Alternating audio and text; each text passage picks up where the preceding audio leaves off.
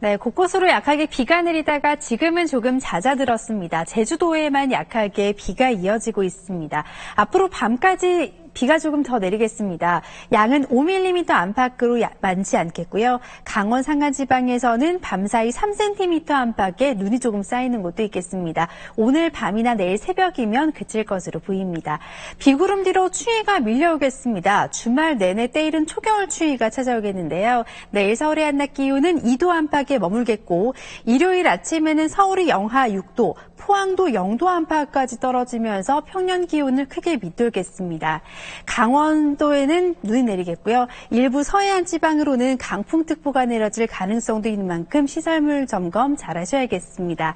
내일 하늘은 대체로 맑겠습니다. 찬바람이 강하게 불겠습니다. 밤사이 기온이 크게 떨어지면서 내일 서울의 아침 기온은 영하 4도, 대구는 2도 안팎까지 떨어지겠고 한낮 기온은 서울은 2도, 대구는 6도로 중부지방을 중심으로 오늘보다 기온이 큰 폭으로 내려가겠습니다.